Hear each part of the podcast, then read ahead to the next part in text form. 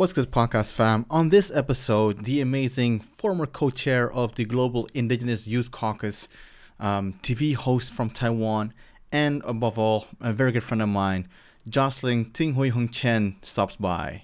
This is the Go Maluku podcast. Because you're like a freaking rock star in Taiwan, right? No, you're always exaggerating it. Why? No, like you're, you're on TV, right? So I'm on TV, but it's the that's the thing. I'm in uh, indigenous TV in Taiwan, and with in, indigenous TV, just as the population, we are only two point something, so that means our audience is really small. Like uh, I mean the the, the amount of our audience. So we don't, we're not really a popular TV station. Well, the, the, like I've seen some footage of you like on on TV, and it looks pretty professional though. But still, even though we don't have many audience, we still Yeah. have to act professional. Hence the rock star. You know, the, the, you're TV you're TV host. What what kind of what kind of program or like show are you? Doing? Uh, the show I'm working on now is um, it's called Ida See the World. Ida in our language that means together. So it's a it's an international indigenous news program. We focus on like human rights, climate change, and of course indigenous rights.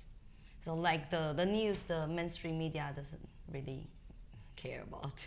They don't like. Well, it, let, me, let me paint a picture for me. So it's there's Taiwanese Taiwanese uh, uh, broadcasting service, and then you have your own, Yeah.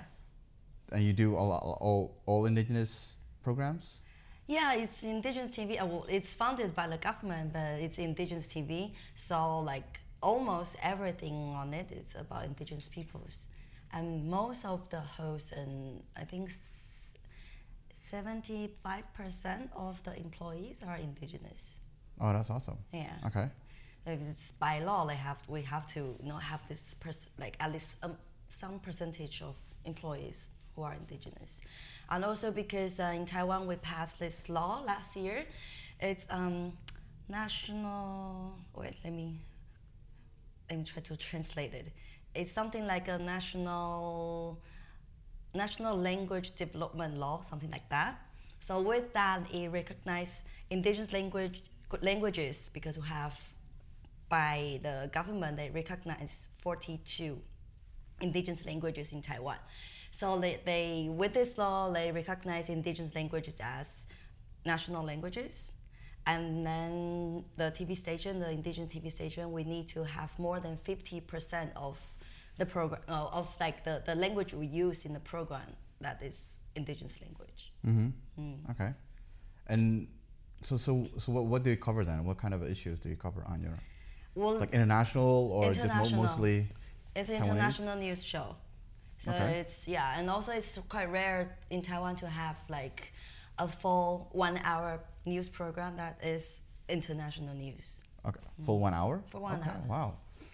But it's once in two weeks, so Oh. yeah. So you're like you're a rock star like once in the two weeks. It's pretty awesome. Like okay, because I saw like, like when was that? Like a couple of years ago, you went to Sami Land, right? Yeah.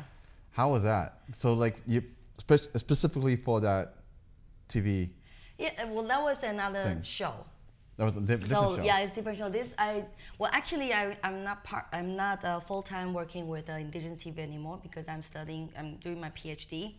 So like my full time job is PhD student, and TV is my part time job.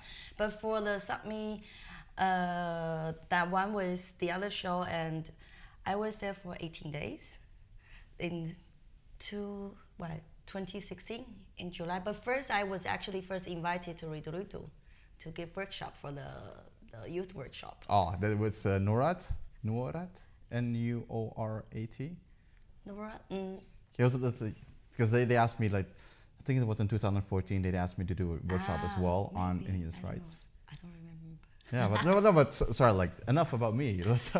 so, like, how how did that go? You mean Riddu Riđđu or the whole thing? Um, sure. let's let's let's let's bring in the whole thing. I know. I like it. It's really like even though it was quite difficult actually first because July is a time for the Sami people to do their uh, what's that called? Reindeer. Yeah, reindeer. Well, calf tagging. That's yeah, what they do. like yeah. they mark the Yeah, the- mark- yeah. mm.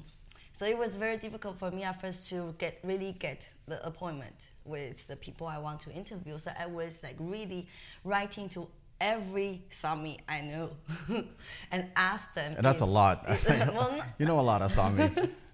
like I was really writing a lot of emails, a lot of messages to the Samis I know, and also like also like people I don't really know, but just I have them on Facebook. But at the end, I got quite a lot of interviews done, and also like we, I have some people helping me to introduce people, and also I just hit on someone like you know randomly during Riddu Riđđu to ask questions. So yeah, it, was, Okay. it went quite well. I at the end, I think I made wait eight feature stories wow. including a series of uh, I called it return return our rights to traditional livelihood. I made a series. So the first one is about reindeer herding, and then I have one on fishing, the other one on hunting. Hmm. So that was quite good. And also I made some stories about Riddu Riđđu, of course, the, some of the artists, and then a story on the young Sami politicians.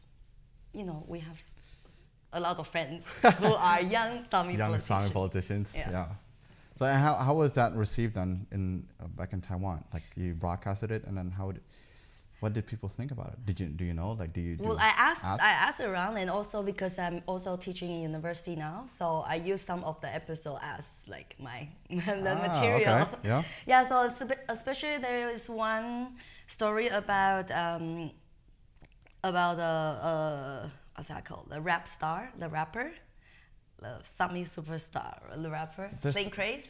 okay. So and he shared a lot of his story why he started doing rapping and all these things. So like the students very like like it a lot because now like rap is very popular in Taiwan. And the other story about hunting, it's also quite like I got very good feedback because hunting is a serious issue in Taiwan. Well, a lot of our indigenous persons are arrested or like in jail because of hunting. So Really? yeah, because like you know, actually we have this uh, in, indigenous people's basic law in Taiwan that protect our right to hunt because it's a traditional livelihood, but they have certain conditions, and also. Um, with the certain conditions, it's not like we decide what condition is it. It's the police to decide or the judge to decide. So still, we have a lot of a lot of cases because of that. So that is something people are really like trying to find different solutions to this issue. So people like it. Yeah. All right. And so th- that was the previous program then. Yeah, Right. And the current one, another- current project is different. Yeah, it's different. Okay. Hmm. Care to share anything about, about it? Is it, is it, is it still like covering international issues or is it different? I mean the show I'm working on? Yeah. No, the show I'm working on is like fo- purely focused on international news. But the show before, it's part of the show is about international indigenous news, and most of most part of the show is local news. Right. Yeah. I think it would, like I think it would be good like to, if you like broadcast it like on YouTube so that a lot of people can see it because there's not many.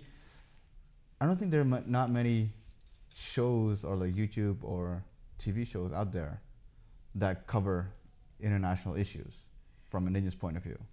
It, yeah, no, Are there? no, No. not not much. I, I don't know if like like there will be some episode, or like one or two clips, Yeah. but not like the full show. Right. that is really like concentrate on this part. So like How did you? um, How did you? What? Sorry. Uh, how did you end up actually What? on TV?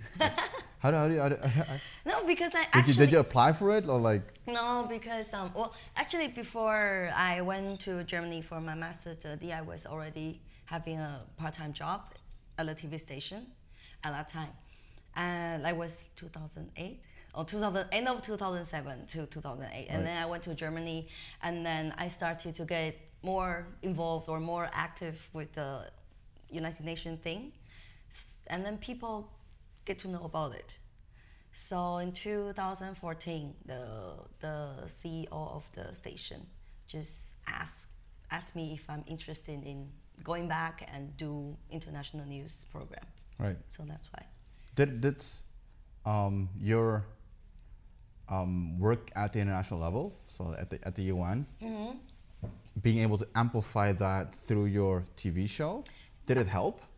Of course, Yeah. of course, because so then I know, for example, I have contacts. So if I need to interview someone, that's something, and I I will have more, like better access to all these people, and know who should who should be the best one to you know to Yeah. answer certain questions or to explain certain issues. Yeah.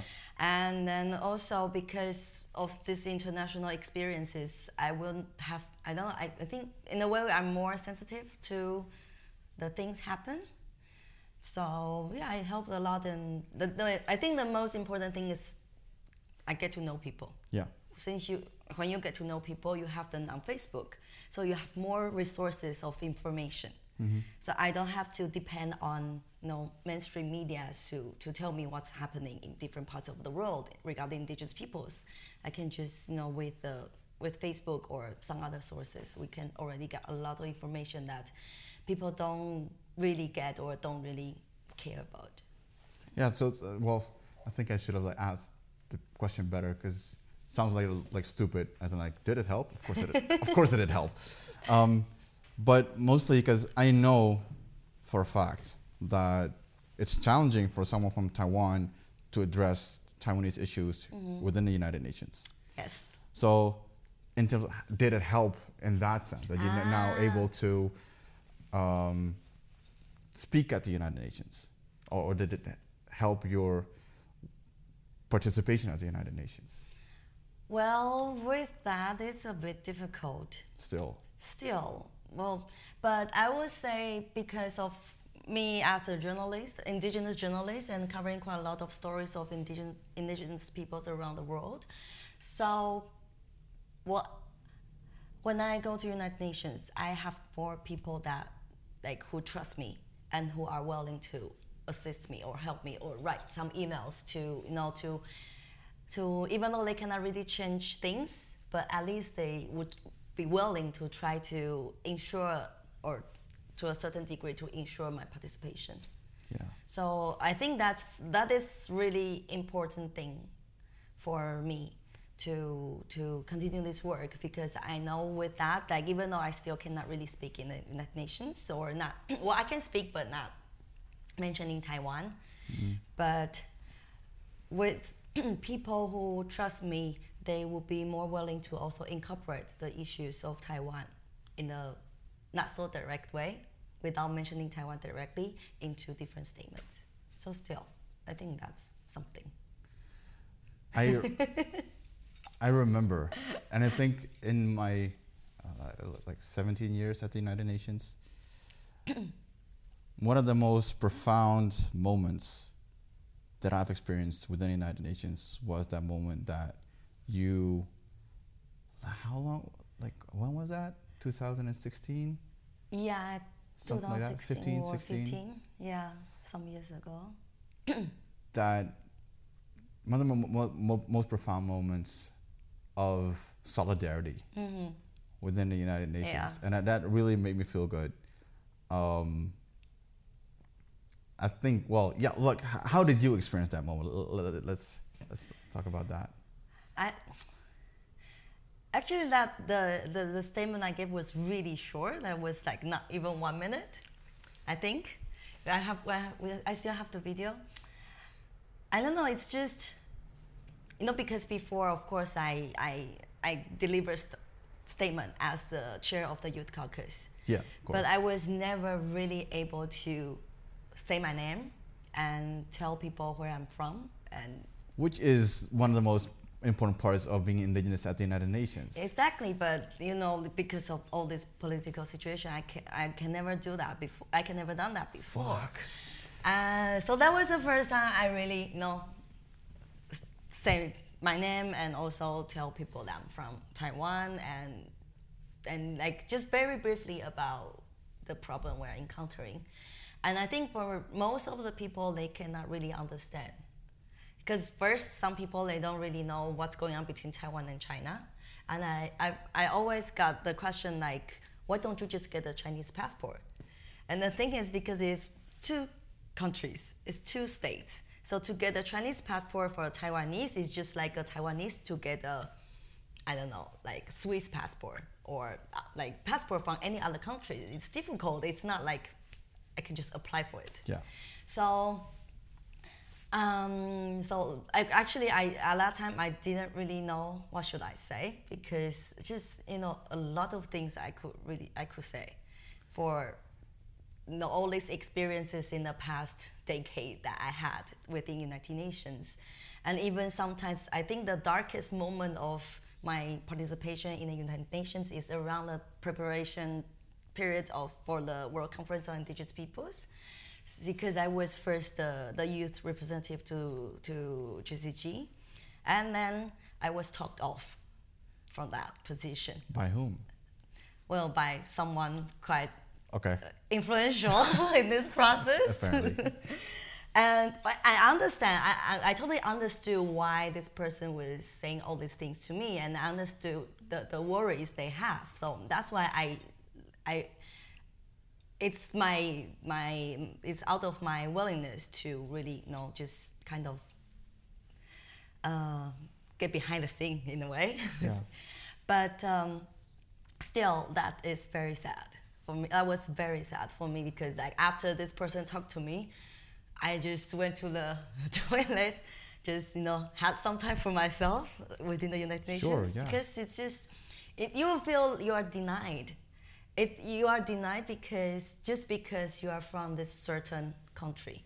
It's not because I'm not good enough. I'm not capable enough because like for the work and the, the effort I've made in the past decade, I I think I, I I've done some quite okay work.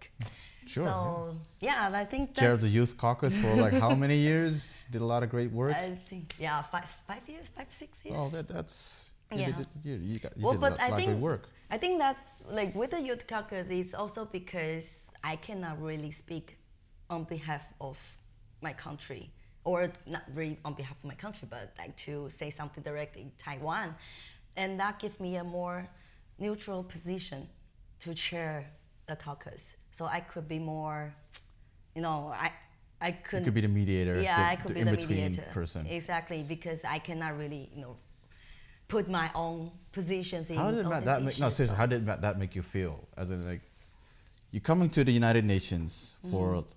almost a decade as a co-chair of the Youth Caucus, always having to put yourself on a backseat for the collective, which Mm-hmm. is admirable, seriously.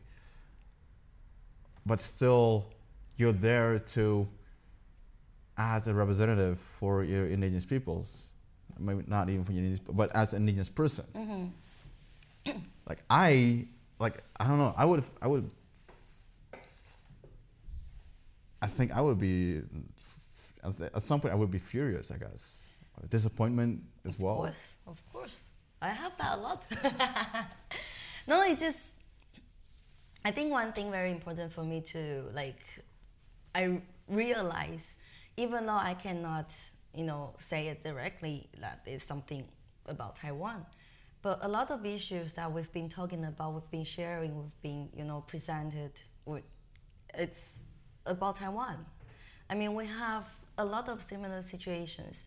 And the thing is, if we got some recommendations into the, the final recommendation made by the forum, then I can use this to go back to Taiwanese government and tell them that, Yeah. come on, it's a international kind of uh, consensus thing or like recommendation from the United Nations. This is what the United Nations says. What, you, what you, sh- you should do in Taiwan. yeah, and also China. for the Taiwanese government, they like like claim that they are uh, a government that is based on human right.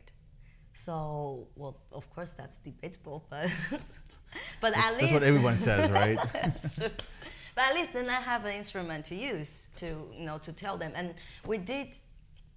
I think with that we did had make we did make some progress back home as well, and also one thing very important that because you know coming to United Nations every year to get in you know get the information of the latest development or uh, process within the United Nations, then we have all this information before most of people, or including the government in Taiwan.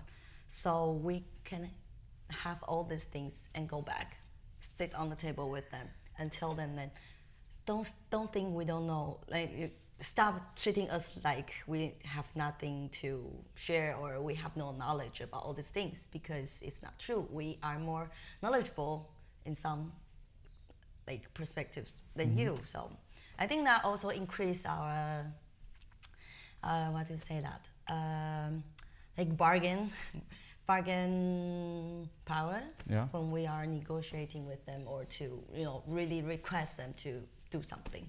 Right. So yeah, I still I, I still think it's very precious, even though a lot of frustrations. I can imagine because it's. I think the the first words that you said. Um, at the, I think. All right. So a little bit of context. It was the first. I think it was the first uh, year that the Perm Forum did the new methods of work. Yeah, So they had one session, closed meeting, yeah, just for Indigenous peoples Yeah. and the expert members. yeah, and I I don't. I can. I, well, I think it was myself, Thomas Yeah. Atama, um, looking at you like this is your opportunity. I know, and To- I was to really actually I was still very hesitated to do that. I know. I know that, that we we had to convince you like this. this is what you can do, and.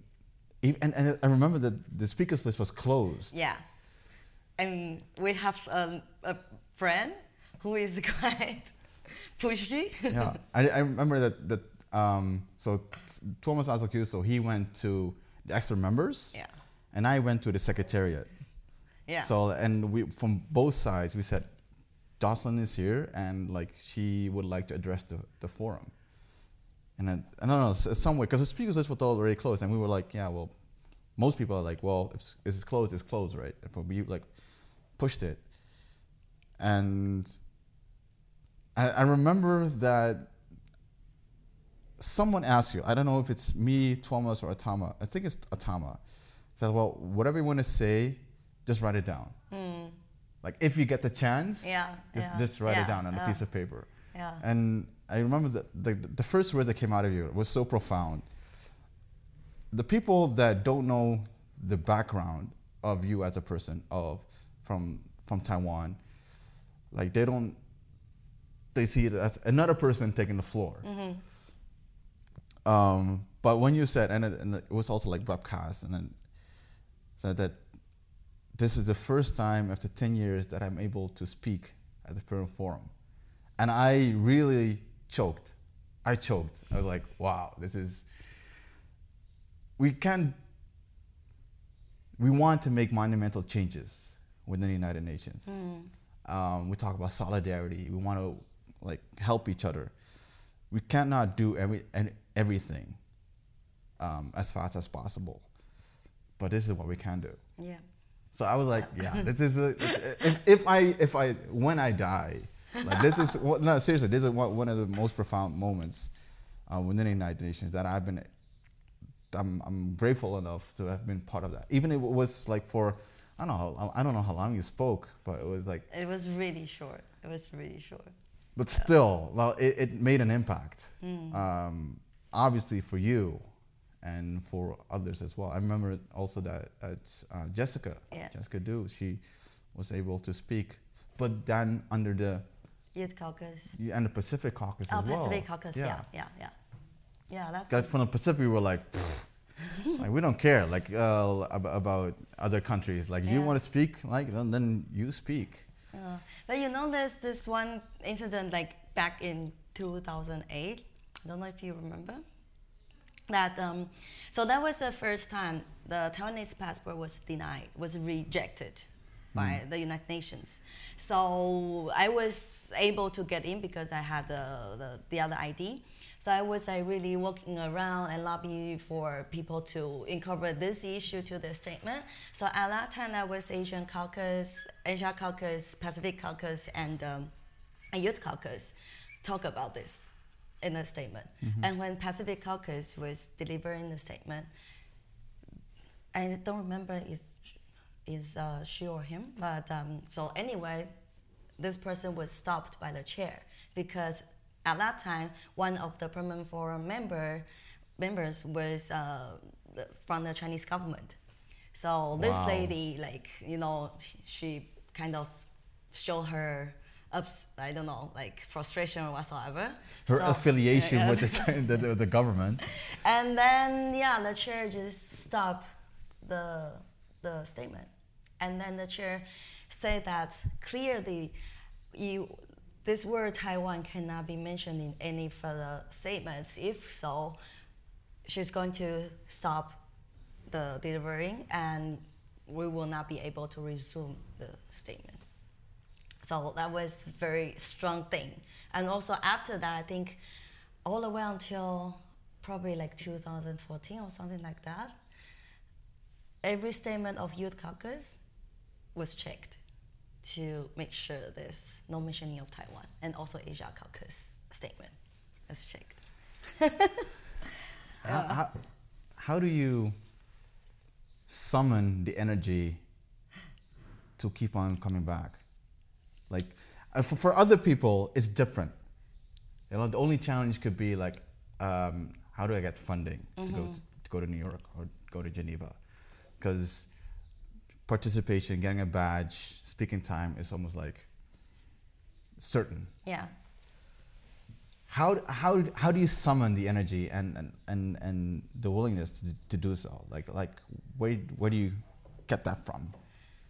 I think it's because I witnessed the changes. One, of course, I have like the changes is on me, and uh, also I see it as a capacity building capacity building process. That's why like I start to gather some more youth and have then like we have workshops, we have trainings, and then come to come to United Nations to do all these things. And then for those youth, when I first when I first started bringing Taiwanese youth to more Taiwanese youth to United Nations, that was 2013.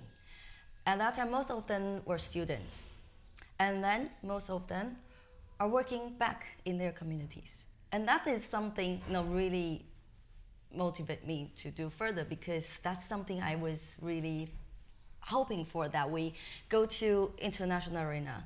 We connect with the international society. But the more important thing is we go back to our root.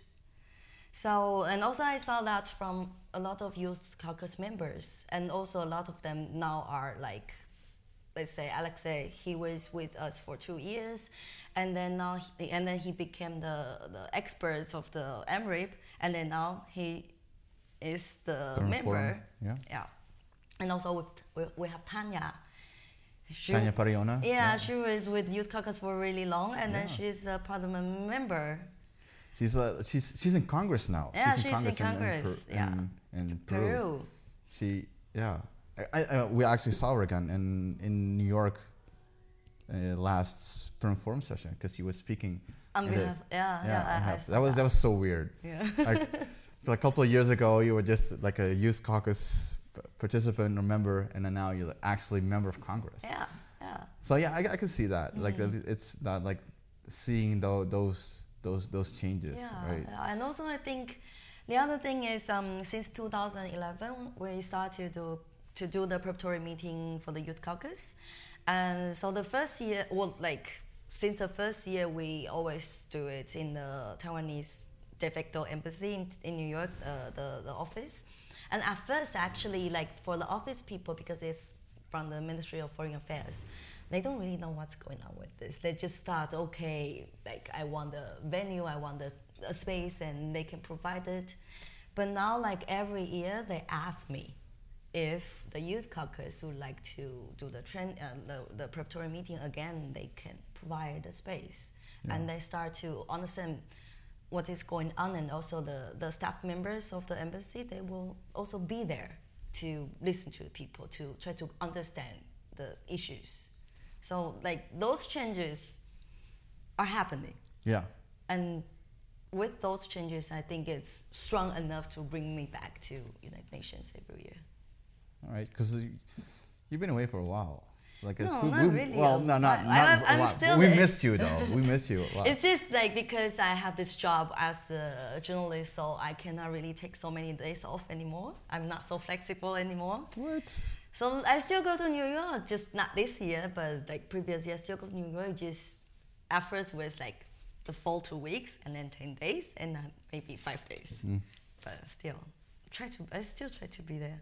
No, that's seriously. It's it's one of the few faces that you know, like that you look for, right? When, when you go to the UN, like Youth Caucus, Jocelyn, uh, or and and well, and then general movement, Kenneth. You know, like it's all the, the the front runners, the, the people that that take care of things, that coordinate things. So that's and so that that's always like fun, like, but not oh sorry, not fun, but like last year, this year, like everybody's like, where's Jocelyn? not that And it was also without my belt. yeah. Oh yeah. And your, your traditional regalia. It's all like yeah. like if you're like working on your laptop and then working on a statement, you're so focused, and you're like And a you cowbell like walking walking past you, and like what the hell? Is, oh yeah, that's Jocelyn. And also with my flower. And your flower as well. Mm. Yeah. So I think that's very significant. And people like I think like almost every publication of the Permanent Forum or EMRIP like they see either Yeah, you they- or they Jessica. They still use like the pictures of us from like 10 years ago. of course, yeah. Like they, they don't want to see a guy in a suit, of course. Like they want to see like yeah. I, well, I get that, of course. Yeah, well, I think it's also important for me to, you know, still try to be there, even though we cannot really, you know, be so like, not high profile, but really stand out somehow.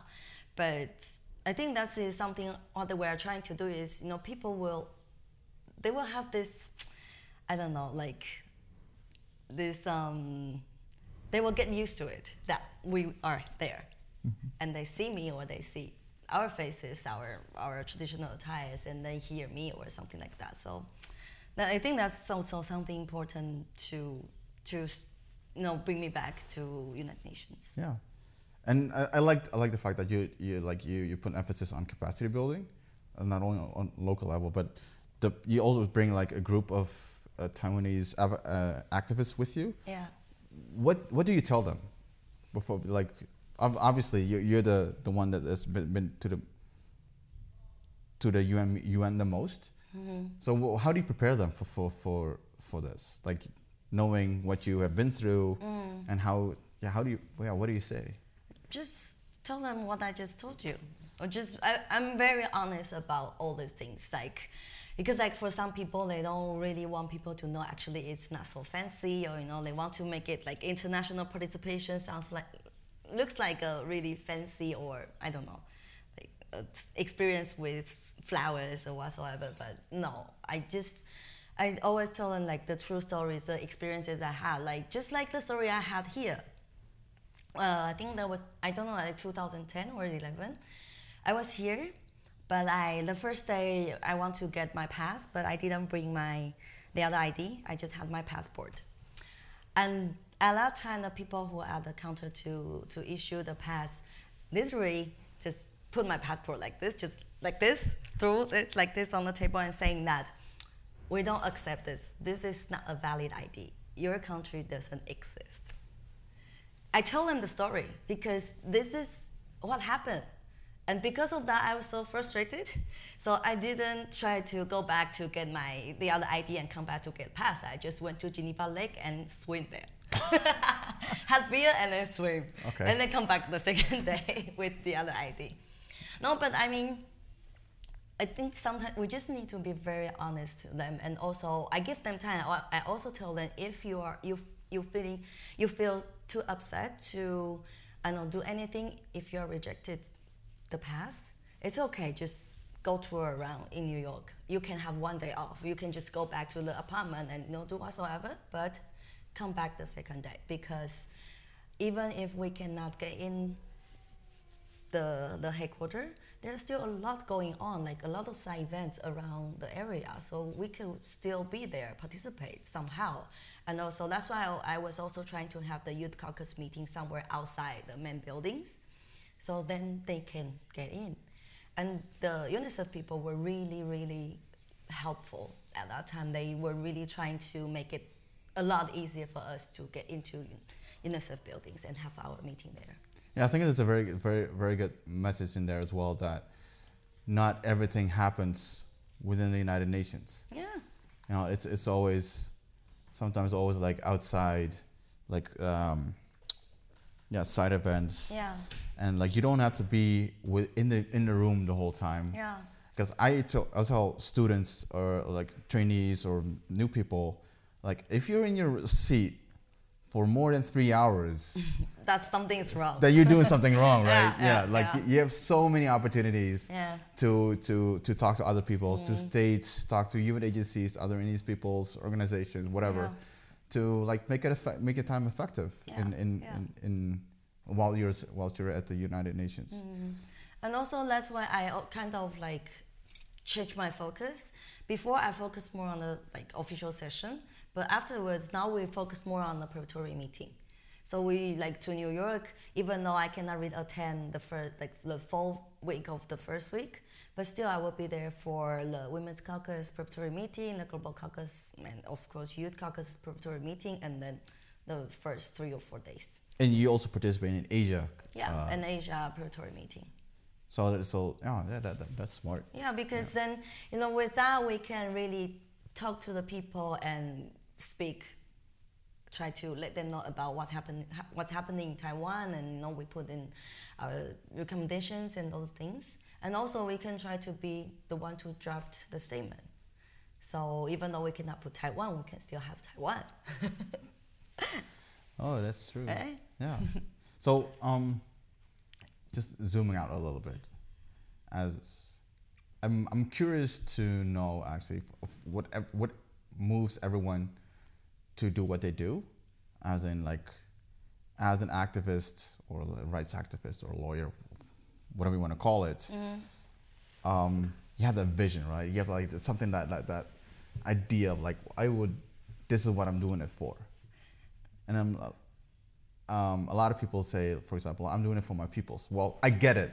I get that you're doing it for your needs peoples, but you you do have a vision. You do have an you have an uh, something like an idea like what you want to work towards. Because otherwise, like it's difficult to keep on coming back to the United Nations.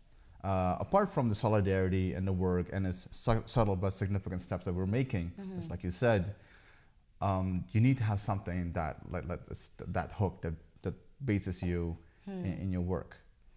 Um, so for me, it, it is um, the independence of my the Maluku nation, Yeah. right? And based on the our indigenous heritage. So like, ideally, utopian view would be like that we would have an, a sovereign nation based on our, our traditional ways uh, of, of, of our Alifuru ways Mm-hmm. uh, and heritage.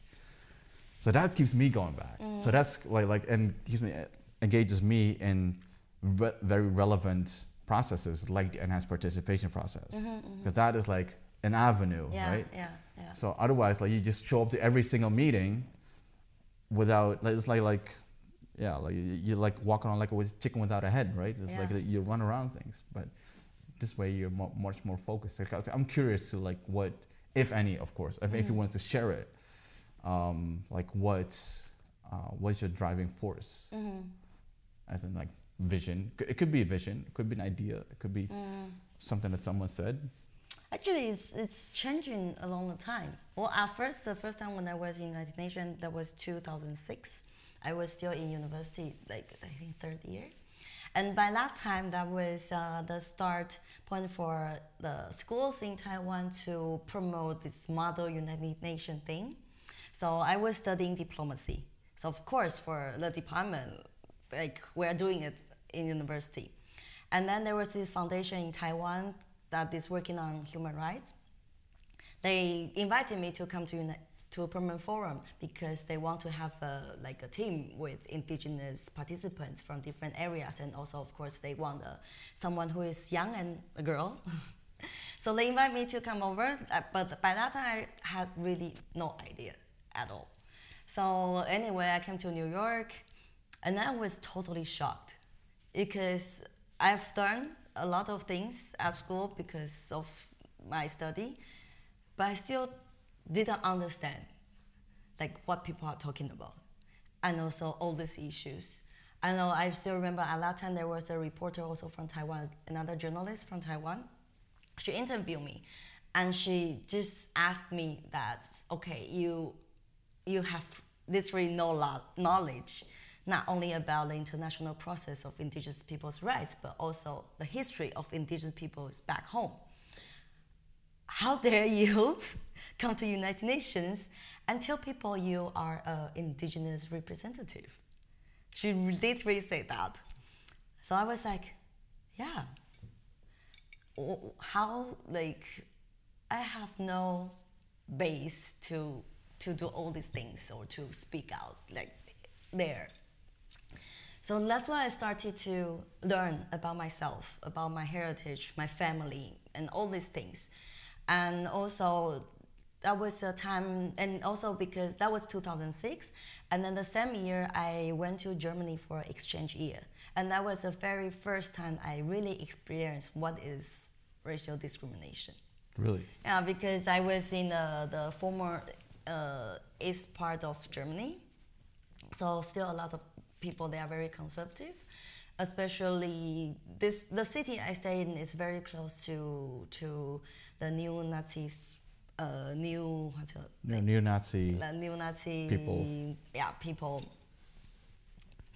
And uh, so I was in a supermarket at that time, and then an old man he just pushed his uh, the, the cart from the supermarket just bumped into me like he did it on purpose and that was a very funny and also because he he's, he said something but i didn't understand german at that time so i asked my friend it's something like asian hook or something like that like you know, like something not really nice. So it's just like for me I, that was really I, I really came to the realization that i'm different from others. Now so uh, that's why i started to try to be more involved and not only internationally but more involved with my own community because actually i'm half half. My dad is not indigenous. My mom is indigenous.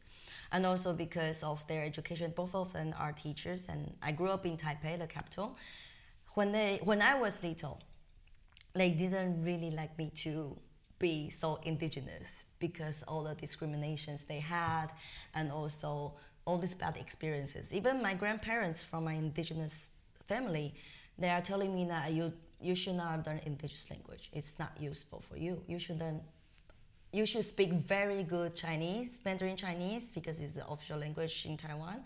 You should speak very good Mandarin Chinese, and you should also speak either Japanese or English or you know, some other languages, because that would be more useful. And also, if you could speak very good Mandarin Chinese, then you will not get discriminated.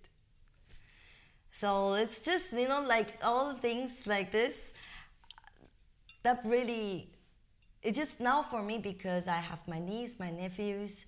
So when I look at them, they look very indigenous.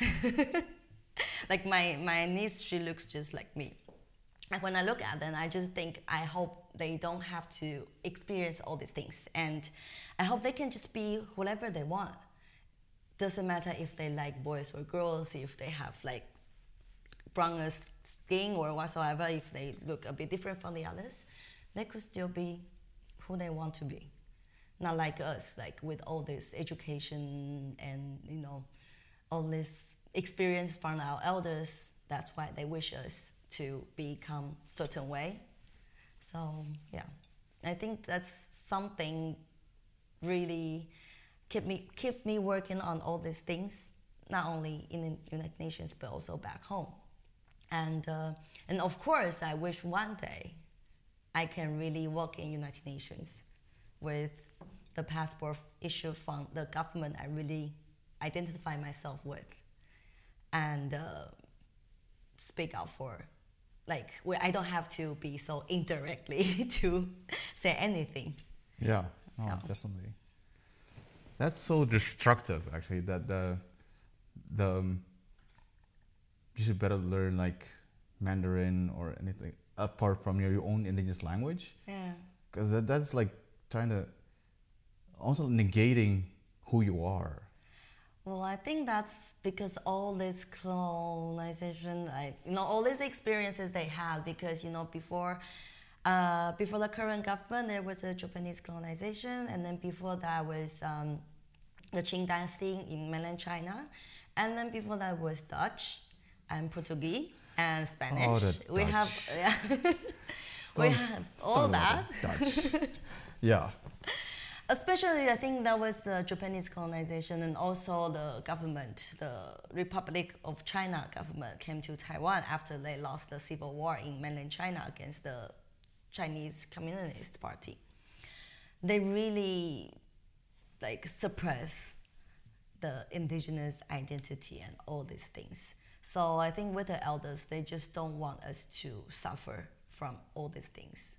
They don't want us to be different, to you know, so we so we can be equal in a way. We we can be treated equally in a way. So yeah, it's still until now because uh, now we are having this um, this uh, healthcare system within the community itself. And most of the people who working for that is are young people, like younger than me. And they are trying to encourage the elders to speak our own languages to them. And at first the elders are were very reluctant. They didn't want to do it. They think it's useless, un- even until now, like this time. But then after one year, they can really dialogue in our own languages. So things are changing. It, we are also changing the mindset of our elders to show them that it's different now. Even though you think we cannot get a job because we can speak fluently in our language, but still, now, in a way, we kind of have this job because we can speak the language. So yeah, Yeah, the thing, like for for us, for Maluku, it's so we have like all right, two million people living on the islands, and then seventy thousand due to forced reloc- right now, no, sixty thousand due to forced relocation in Holland, right? And I'm a product of that. Um, product. product, yeah. It's, well, like a product of my mom, of course, but like it's yeah, I'm I'm I'm born and raised in Holland, but that doesn't make me lesser indigenous. L- l- Let me get that straight. Yeah. That doesn't make me, make me lesser indigenous than an indigenous person that's uh, Alifuru or Maluku um, person that's born and raised on islands. Um, so when they first came to, to, to Holland, like the, so like we talk about generations, right? The first generation, like um, grandfathers, grandmothers, um, they like they want to go back. Second generation um, had a lot of frustration because Yeah. they saw all the um, all the grievances of of their their parents and also like trying to come to terms. Like mm-hmm. yeah, we'll we're here for a lot longer than than we expected. And so s- stop not not stop but stopped um, speaking our languages in our mm-hmm. own homes. Mm. Like it was like it was declining. Mm-hmm, of speaking our own, our language. Because it's yeah it's better to, like it's better to learn Dutch because like you have to like Yeah. survive in Holland Yeah, right? yeah, and yeah. go to school and eat potatoes and and wear uh, clogs um, but now, like with the third and fourth generation, you see that that's- that, that, that emerging uh, consciousness, like awareness. Like yeah. um, we're not Dutch. We're not. Well, we're we are like Maluku native people. So like so they started like learning the the lingua franca. So like of course, uh, uh, Malay or Indonesian language. Um, but now they're also like more and more learning the or re- relearning our, our our indigenous language, Yeah. which is um, a very interesting development. Because you've been living in for like almost 70 years eh, like all across the world in a different country that's not native you're na- not native to um, but there's an emergence in like that this a self-awareness Yeah. about about like who you are where you're from and more and more also like realizing we're indigenous like we are indigenous even though uh, i've i'm born and raised in amsterdam or Yeah. whatever um, I am indigenous. I am, and more and more people going back as well, like to, to the islands. Well, I haven't had the chance to do so for obvious reasons. Um, more and more go, going back to, to, to like to retrace their their their their, uh, their history, Yeah. which yeah. is a very good. Um, I'm not saying I don't know why I'm saying this, but I just, I just wanted to share that, of course. Yes. Yes. Um, yeah. I that's- remember that once I was, um, you know, because that's something we do back in the community every uh, every year before the summer festival, summer ritual we have, which is like this weekend. the week before, we will go back to the last community site we had that was 400 years ago. So we went back there to worship the ancestors and also to tell the stories to the younger generations. I think that was two or three years ago. We were there, and then one of the elder asked me, "Why, why do you choose to become indigenous?" And that was, you know, that really, really make me think a lot, because I got that kind of questions a lot. Sometimes there will be young people just like me, as half indigenous, half non-indigenous. They will ask me, "How can we choose which identity?" You know, it's. I think that's very sad that you ask these kind of questions because why do we have to choose? It's not my decision to to choose who should I like if I'm indigenous or not because we are indigenous, mm-hmm. And and um, so at that time was really like well I, I just replied the elder with like a funny way just make joke saying that that yeah because indigenous are more beautiful I want to be beautiful something like that you know, you know we're beautiful people so. But um, yeah that's something like I think that's also there's a lot of frustrations of indigenous youth now in Taiwan because the society is telling them it's different worlds. But actually it's not different world. We don't have to choose between our community life and urban life. Because just just like me I, I i live in taipei for most of my time because study and work. But i still consider me as community member. And uh, there's way for me to not physically live in a community but still be with the community working with them and you know learning from them. Still there's way and of, with all this social media it's a lot easier. So we don't we really don't need to choose. It's, it's so it's so so strange actually that as sophis- sophisticated as we are as a species, as human beings, that we continue to look at things from a very binary Yeah. point of view, Yeah, like indigenous, yeah. non-indigenous, left or right. or. Like, come on, you can do better than that. Like, yeah, as as as a person, you can do better than that, and especially when you're indigenous, like, and look at the example of of us, like, of, of, for, for me, for example, you know, like never been on the islands. Mm-hmm. Still, like I, I've never felt so so lo- linked with my mm-hmm. community on my islands than, than before, and it's mm-hmm. it's increasing, mm-hmm. mostly because of the work that we do, of course. yeah. Yeah. So like yeah. it, it's it's impossible for a indigenous person, of someone that has indigenous blood, you know, to um, to differentiate that. Like it, it's it's all like it's me, like Yeah. it's community and it's it's it's city, or like you know, it's it's it's who you are, like, and yeah, it's yeah.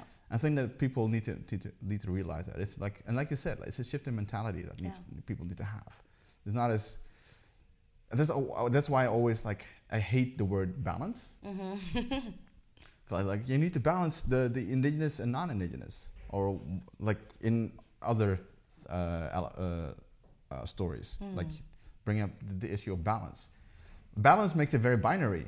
Like, like this either left or right. Like two- like I much rather use the word harmony Mm, because it, it like it, it, if it's harmonious, it's fine. yeah yeah You know, like yeah. because there's there doesn't need to be a counterweight to something. yeah. You know, if it like if it can live with something else, hey, like who are you to Mm, uh, like to to uh, to judge that, right?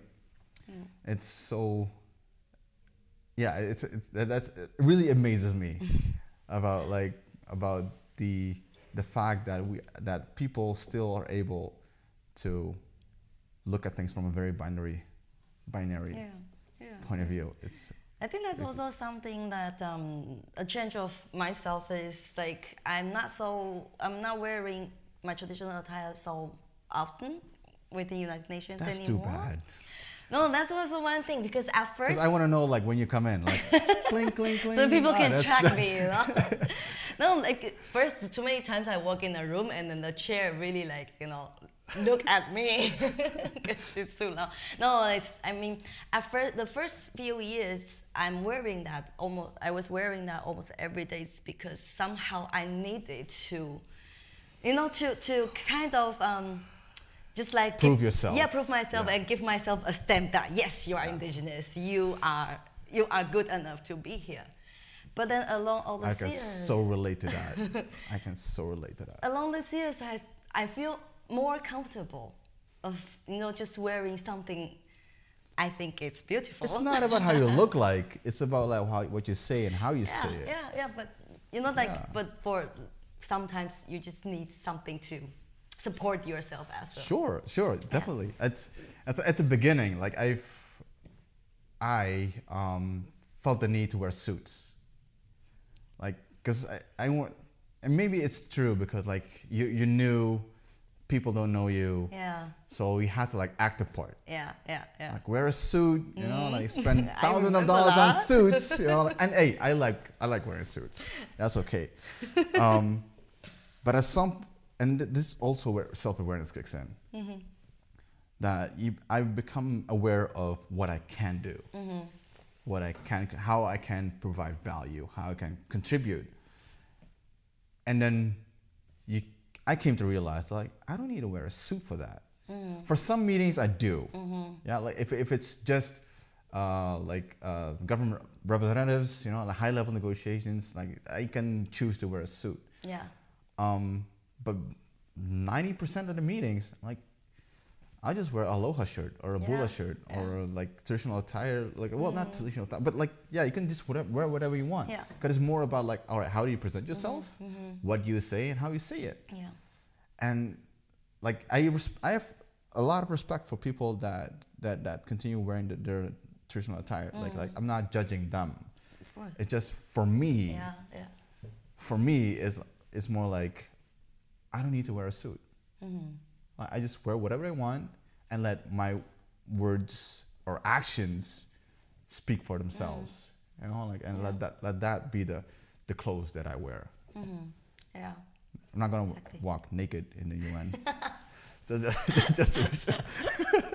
No, I think that's the important thing that to be comfortable with ourselves, with what we are doing, without you know having all these things to.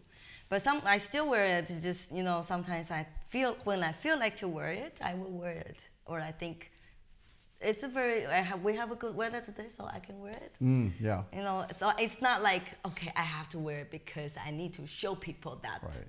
I'm indigenous from Taiwan. Yeah. Things. Yeah.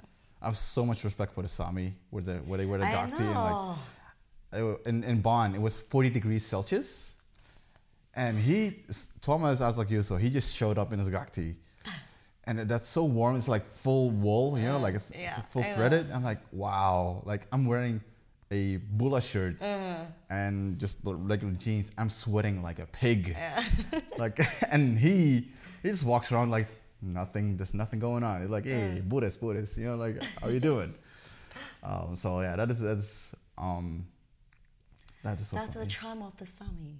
oh yeah, that, that, that's a Sami thing. That's that's a Sami charm. Their their their way of doing that. That's yeah. Oh, that's something I wanted to say. It's um, especially in terms of um. I'm so funny. It's so funny that that you, that you talked about that about clothes. Um, because I I've been asked like recently actually.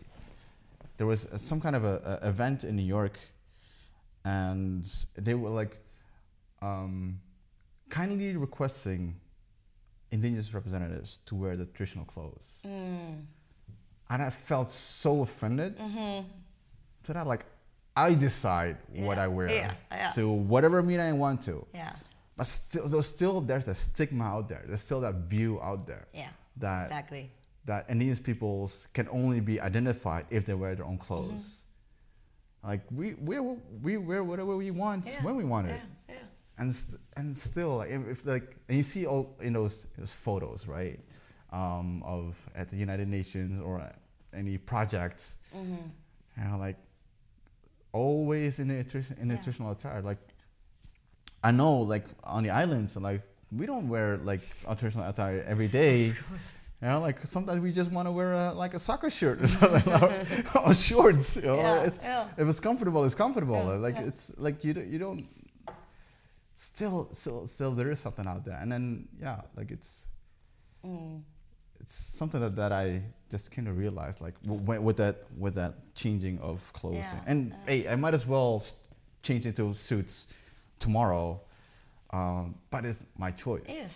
right? Yes, yeah, that's something. Because you know, in Taiwan, also sometimes I also host or MC for some events, and then at the beginning, I was really not so confident about myself, and also like like as a MC.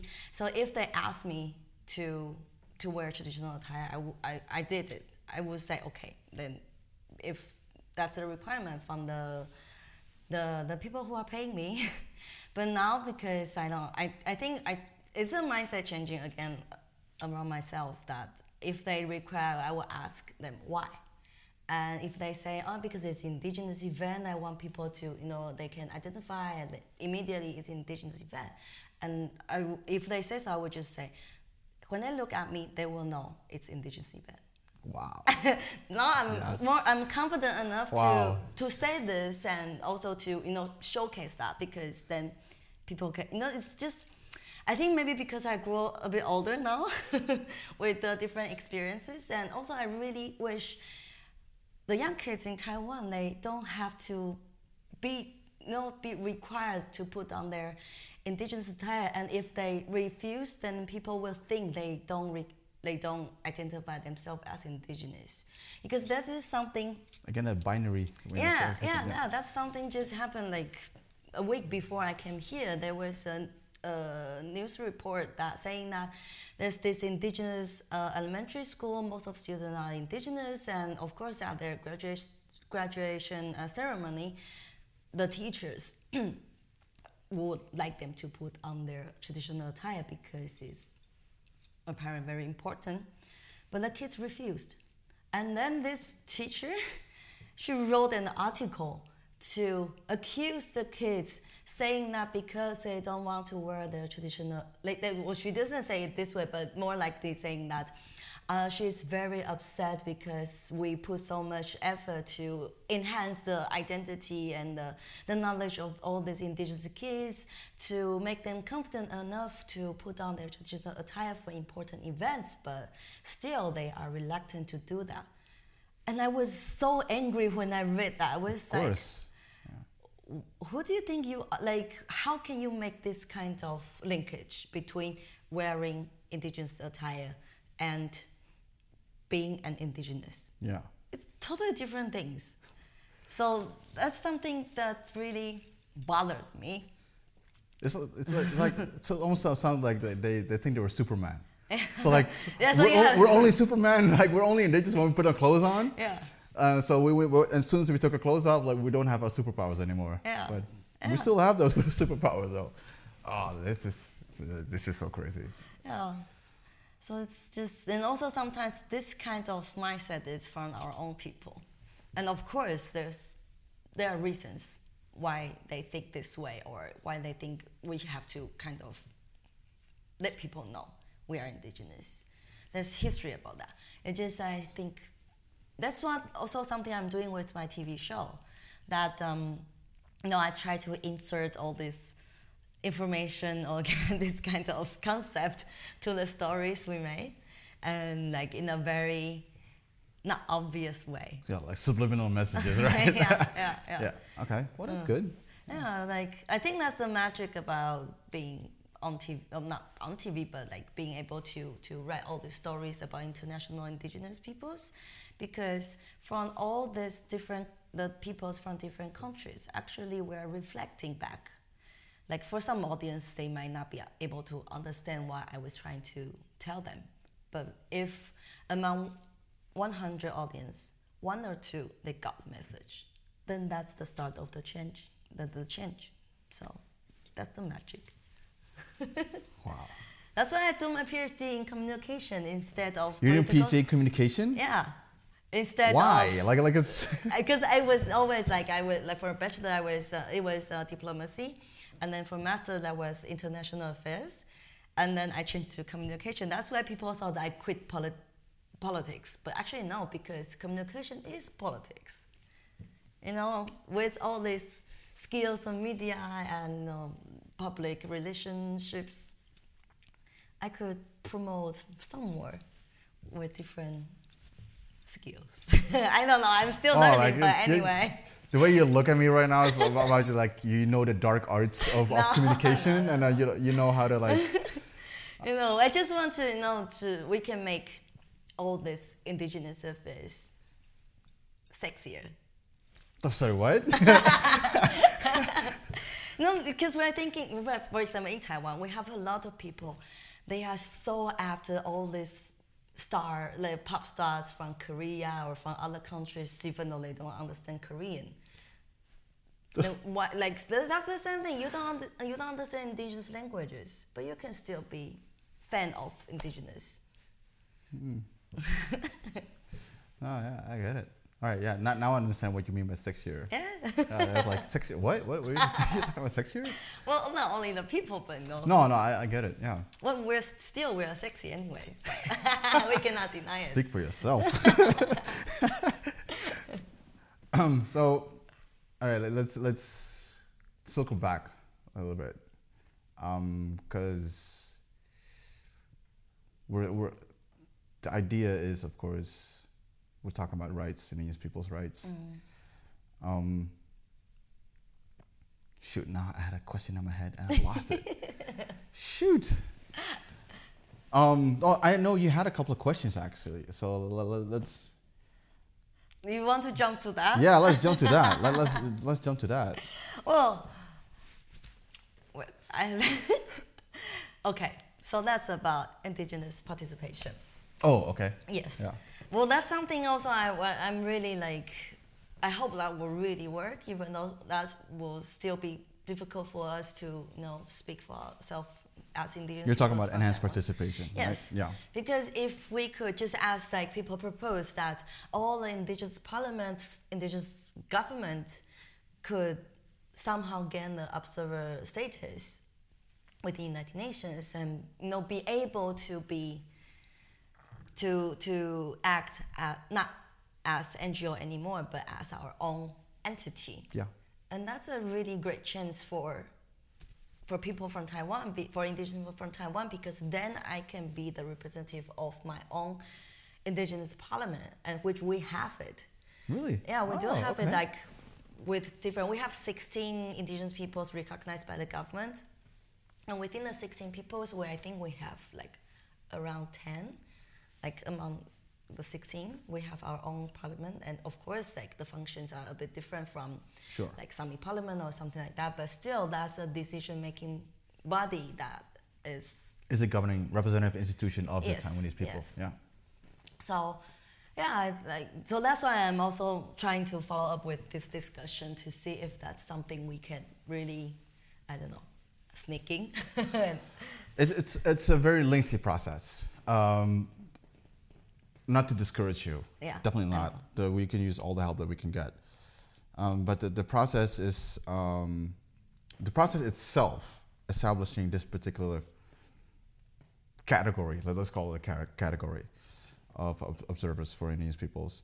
Uh, that will take a couple of years, and then we have to, you have to go into like the implementation phase, Mm. and then it'll take at least another two or three years yeah, before we can actually uh, see, for example, um, your parliament or the Sami parliaments or Mm. any council or assembly yeah, ascend to that uh, to that status.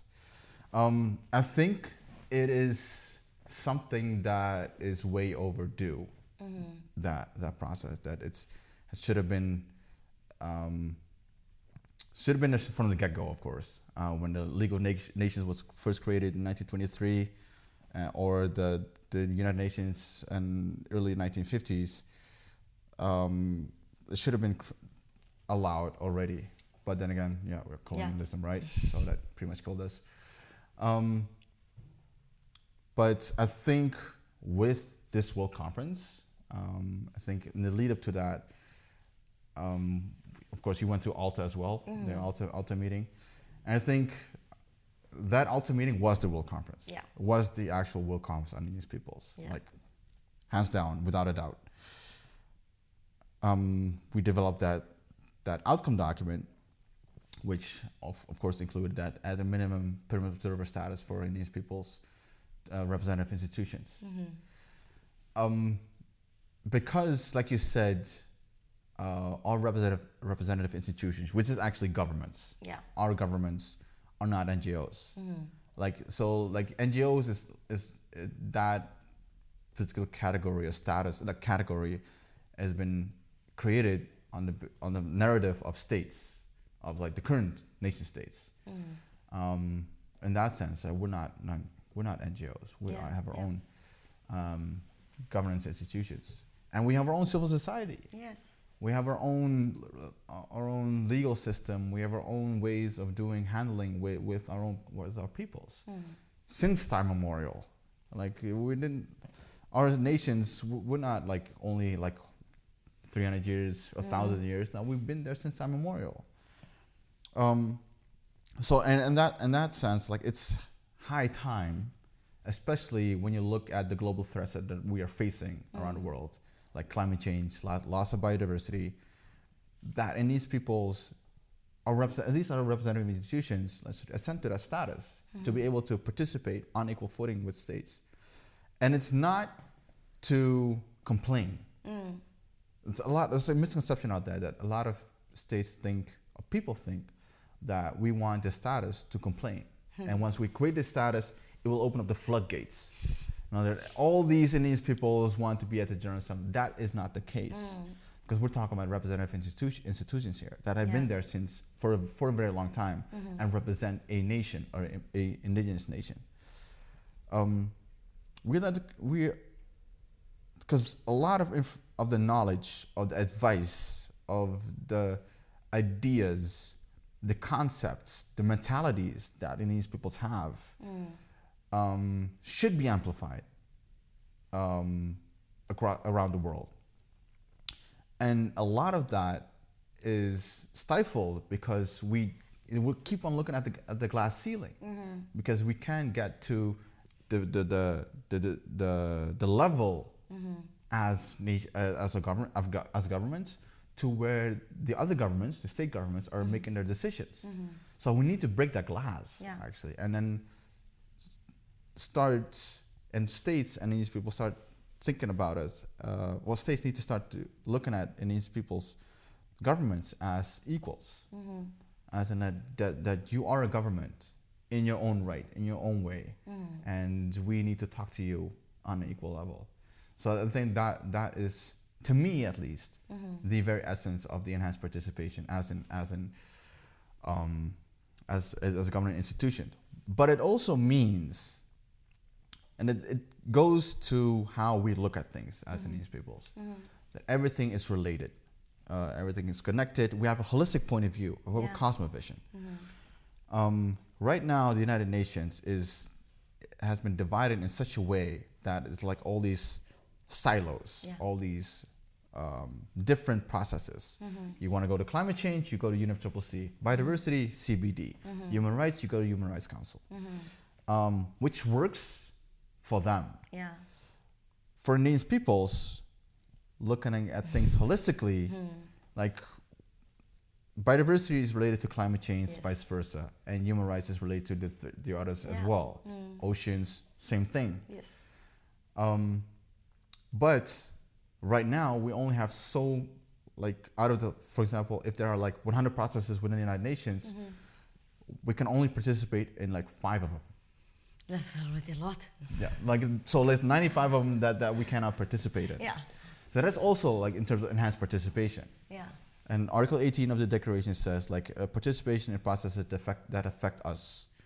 So it's up to us to determine which process affects Yeah. Our livelihoods. So that's why you need you need to enhance participation process as well. That we determine that out of the 100 processes that, that are out there, we're not only limited to five of them, Yeah. but all 100 of them. Yeah. Um, so that's also like enhanced participation. If you look at um, meetings that are about indigenous peoples, like the first thing the United Nations do, does is like they invite UN agencies, and it feels strange sitting in a room um, about our rights, Yeah. where the panel is mostly UN agencies. Like, I'm we're per- perfectly capable of talking about ourselves, and and that's also enhanced participation. Um, being able to in the Human Rights Council right now, for example, you can only participate either as a state or NGO. So in these governments cannot participate, even though it is a process that affects us, Yeah. them. Mhm. So then I would have to like bend over backwards to get into uh, to get a NGO to sponsor them the the, the badge to go in and to partici- participate. But then you have to go through the decision maker process of the NGO, which has of course their own um, uh, ideas and their own interests. So you cannot speak on behalf of yourself. So there's so many things uh, out there and within the United Nations system that we need to address. That with this particular process of enhanced participation, that we can at least resolve a, a big part of it. Um, and I think that is wh- um, why a lot of these governments are engaging in this. But it also shows actually the opposition, actually, because there are a lot of states that are opposed to mm-hmm. this, or at least not in favor of it. Let, mm-hmm. let me to put it that way. That this, again, it's about the misconception mm-hmm. that once we're, we're there, that, that we're like want to have access to the Security Council, mm. uh, or that we can we have the ability to um, send uh, UN peacekeepers to Taiwan or to, to to Sahara or whatnot. Like that is not the case. Um, a lot, and states need to realize, and uh, people need to realize that um, what we're asking for is not like f- um, to try to dissolve the United Nations, like try try to like to mess it all up. You know, because yeah, you've been a colonial product, so we're we're we're going in just to mess you all up. That's not the case. Mm. It it is because the the United Nations and people in general need to have a shift of mindset. Yeah. If you want to survive climate change or fight climate change, biodiversity, you need a shift in mindset. Mm-hmm. And the only way that we as indigenous peoples can uh, articulate it or say that or like can convey that if we have direct access to to the microphone. Yeah. So that that that is actually like like in, in general um, the idea. Well, it is my idea behind the the enhanced participation process, and it's it's a um, it's also um, an exciting one. Actually, it's a lengthy one. It's a diff- it's a difficult one, but Yeah. then again, it's also exciting, uh, as it um, inspires these people. Like I'm all about empowerment and, and inspiration. That's why I'm doing this podcast, for example. Like I like I don't I, I don't do a lot of things right, um, but I do hope that with what I'm doing, um, inspires other people to do the same or like do it differently than what I do. Um, with this process, uh, we hope to inspire Indian peoples and, and empower them to step up. You know, to, to also to to um, know what their rights are, claim their rights. Because the UN Declaration, for example, um, is the, our our Bill of Rights, the, the rights of Indigenous peoples. Um, but in the end, it's just a piece of paper if you don't breathe life into it. Yeah. It, it is up to us as indigenous peoples to breathe life into, UN, into the UN Declaration. Nobody else will do it. It's up to us to do it. To do it, and I think it's it's it, that is also one one of the aspects of this enhanced participation process. That mm-hmm. you, you assert mm-hmm. your rights. Mm-hmm. Which rights? The rights of indigenous peoples. So and then and then people start to, to, to familiarize themselves with the declaration. Yeah. You know, and then so oh wait, hold on. self self determination. is Article Three. I've had a lot of I've had a lot of um, talk about self determination and and its participation. So I, w- I I was asked a question once, like why isn't sovereignty, for example, Mm-hmm. in the in the UN Declaration? Like, I don't like to say UN Declaration because sovereignty is not in it. I'm like, self determination is well, sovereignty is a product of self determination. Mm-hmm. Right, so like you gotta you gotta look at this as as the basis, as the minimum standards. Mm-hmm, if you breathe life into it, if you breathe life into self determination, whatever comes out of it, it's up to you. Yeah. Like it's like a seed. Yeah. The amount of water is up to you. You give it. If you give it enough water, you can get like yeah. It's it's up to you how, you want it to grow. If you want it to, to grow, it's sovereignty. Yeah, that's that's up to you. So that's that's uh, like a, a little bit uh, about the enhanced participation process that um, we are we are um, engaged in. Mm, okay. Yeah, because what I was saying that like five out of hundred is already a lot. Is I think a lot of country, the state members, they think like that. And the second thing is, you know, like people who, for people who are very active to engage with all these five, like let's say five process, it's a lot for them to work. Like it's no, it's very you have a very very busy life, but that's also because they divide all the work to you know all these different processes. So like even if for us it's the same thing, but we have to go to all of the five to talk about the same You know how much money it costs to go to, to New York, to Geneva, to Bonn, to wherever the UN takes us? Yes, it's very expensive. So that's also something you know, like that's something I was also trying to to to I don't know share back home because that's exactly the same thing with the government, like the the the country government. How do they divide their different department and agencies? They just you know just like slicing cake or whatsoever. And then if there's for example, in Taiwan, if there's something that is relevant to indigenous, they will think, okay, because it's relevant to indigenous, so it should go to the Council of Indigenous Peoples. But how can we talk about education of indigenous peoples without getting the Ministry of Education involved, without getting the, the Ministry of Labor involved?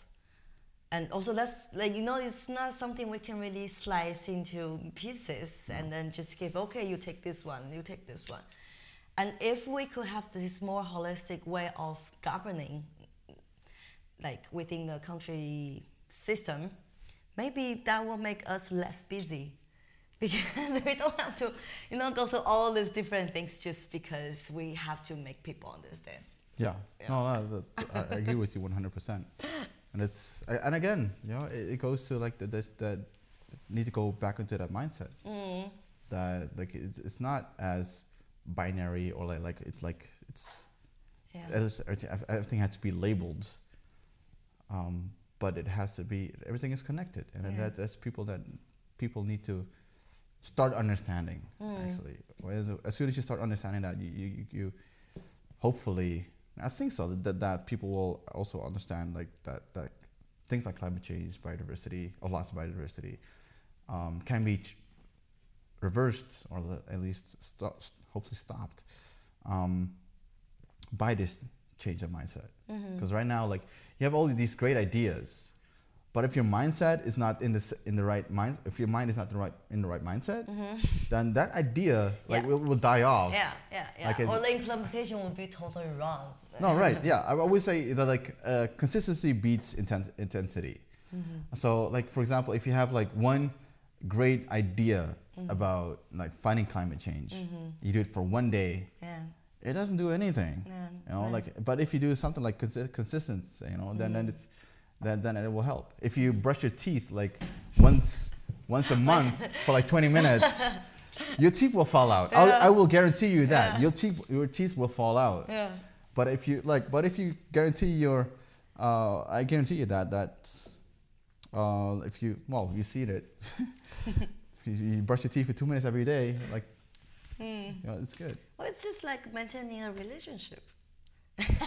Oh, yeah. No, I, I like to use these kind of examples for my students because you know for college kids they like this kind of things. Oh, okay. oh, okay. So so yeah, I usually tell them about this. For example, like um, like uh, when we are telling people something is important for us, it's just like when you are telling someone you like this, you like him or you like her.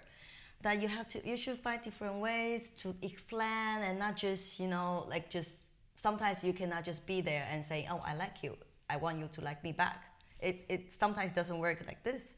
So Oh, please tell that. please tell that to Thomas Aslak Seriously, so like we had a very large, very huge conversation, discussion about this, because like to me, um, I'm sorry to, to take you off this topic, but I really do want you to to understand this and like tell him that as well.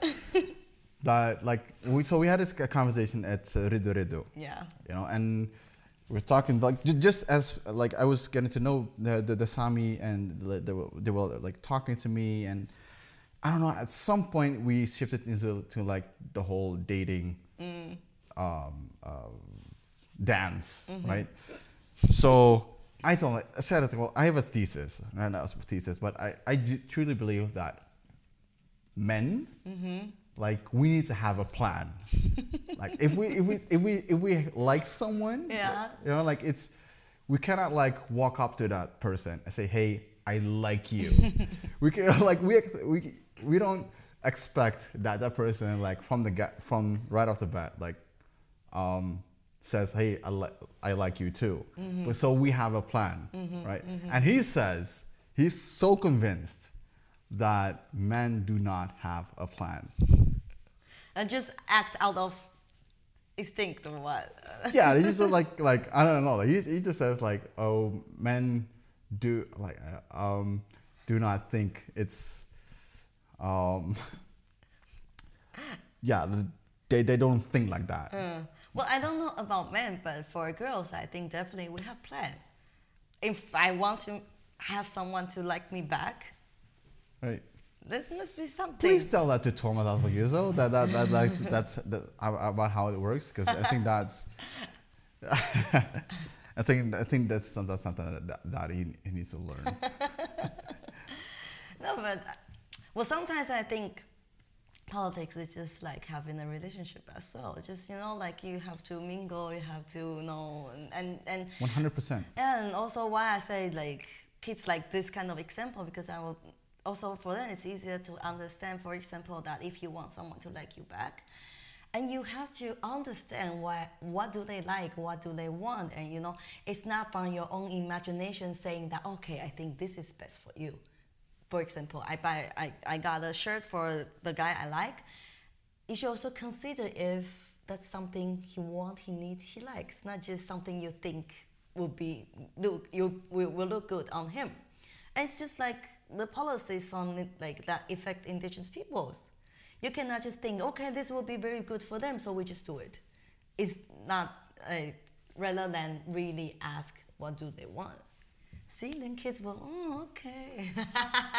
It's, it's funny like if, if you like if you bring it back to like something that they can relate to they, they can actually understand the whole Yeah. thing and i 100% agree that in politics um, mostly i'm engaged in negotiations so like within the united nations it's all about building relationships. Mm-hmm.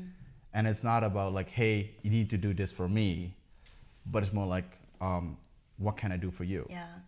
like what are your needs and how can i provide in them? Mm-hmm. And like and you cannot always provide in like 100% of their needs but it's about like asking 1st mm-hmm.